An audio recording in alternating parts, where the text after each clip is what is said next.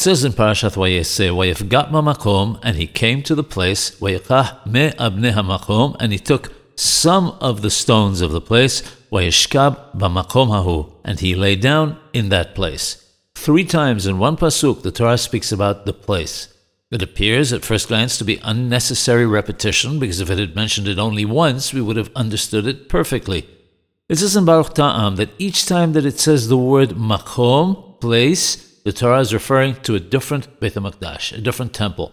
The first one says that he came to the place. This refers to the first Beit HaMikdash, which was destroyed for our sins. The continuation of the verse says, because the sun set, which refers to the darkness over our loss.